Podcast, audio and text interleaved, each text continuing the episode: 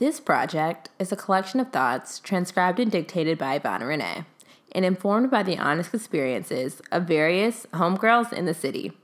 In this project, I is for all of us. Time management is living in Harlem while two out of three of our best homegirls live in Brooklyn, one in Bed-Stuy, the other in Williamsburg. Coordinating a 12 p.m. brunch pregame at Woodland off Atlantic Avenue and making it to a Hudson Terrace day party in Midtown without taking any Ubers. Keeping in mind that the party is only free until 4, we're not real friends with this promo group, and the bouncer won't think we're cute. Finesse is making our weekend pop on a $27 budget, including but not limited to eating, making moves, smoking and or drinking, and getting an Instagram banger off. Homegirls make shit happen. All kinds of shit gets done. From dropping EPs, Peep the Homegirl Courtney's project, I Feel Like Color, now available on all platforms. To traveling from 135th to Tribeca when the 2 and 3 trains aren't running. Homegirls are on a schedule. Even when we're unemployed, we still got shit to do. We do a lot. Some will say we do too much. Haters will say we're pressed.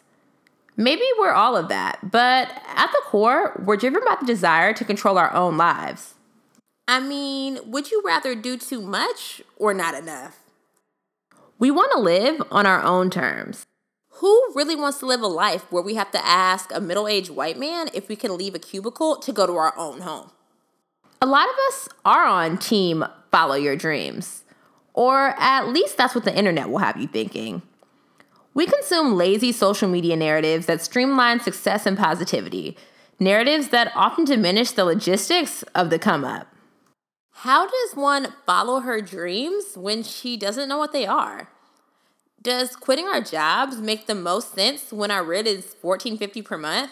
We have $232 in our savings account and our mamas don't have the capital to finance our lifestyle? Is all success entrepreneurial or can we be boss bitches on somebody else's payroll? In short, I don't know. But what I do know is that it's homecoming season and the homegirls will contemplate our places in the world after these shots excuse us while we while out.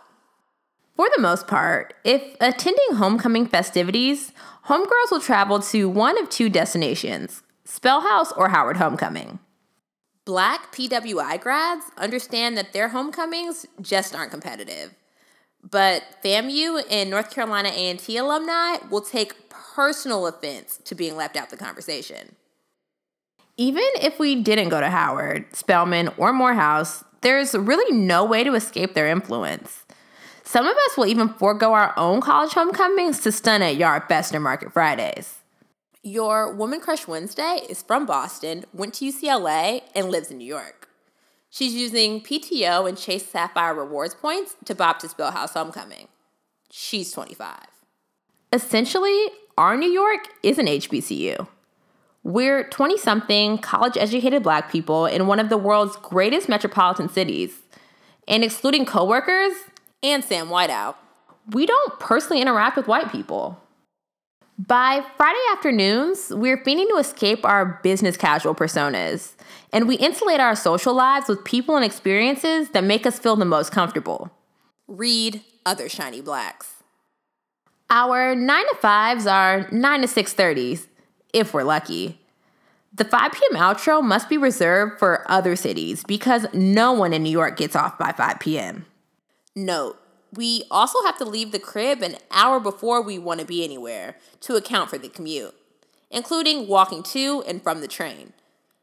Even if the train isn't delayed, getting on a subway car during rush hour is as difficult as finding Eco Styler gel in Meatpacking District. By 4:30, we're done with being oppressed but we don't want to look too hyped to leave our jobs. So we look busy for at least another hour and a half before emancipating ourselves. Meanwhile, we've been counting down to the weekend since Sunday afternoon. Employers try to make it as if it's a badge of honor to give them our whole lives. Never not working, head ass. But we're always contemplating an exit strategy. Whether the exit is a temporary weekend turn up, finding a new job, or diving deeply into a passion project homecoming weekend is definitely an exit. First, we must decide between staying with our homegirl's homegirl in her two bedroom apartment that she shares with a roommate, or in a one bedroom Airbnb with seven other shorties, one of which who falls asleep when she gets drunk, one with a bad attitude, one who will get kicked out the club before the weekend is over, and one who pulls the same kind of niggas as us. Stress. Within hours of our arrival, the bathroom sink is stained with liquid foundation and eyelash glue. We're trying on our homegirl's highlighter and debating between wearing a bodycon jumpsuit or a bralette top to the tailgate. Heels would be too much, sneakers might not be enough, maybe booties. The New York experience leads us to feeling relatively plugged in in every major city. My homeboy that I used to intern with said I'm good to pregame and pull up at the club with him, but he doesn't know that I have six plus ones. But also, let's be honest, all these shorties aren't my homegirls for real. Most of the house guests are turn up homegirls who happen to have $120 to throw towards this Airbnb and communal liquor. These are my best homegirls. In the club, this weekend. Homecoming weekend is an opportunity to flex on the gram, on a nigga, on all niggas. If we're HBCU grads hitting up our own homecoming, we use this weekend to get lit with our college homies and remind the streets that we're living well.